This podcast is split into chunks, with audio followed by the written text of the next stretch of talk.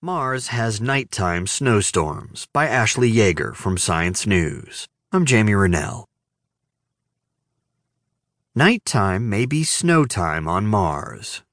Low evening temperatures could cool clouds and trigger turbulent winds that fuel fast falling snowstorms on the red planet, new simulations suggest.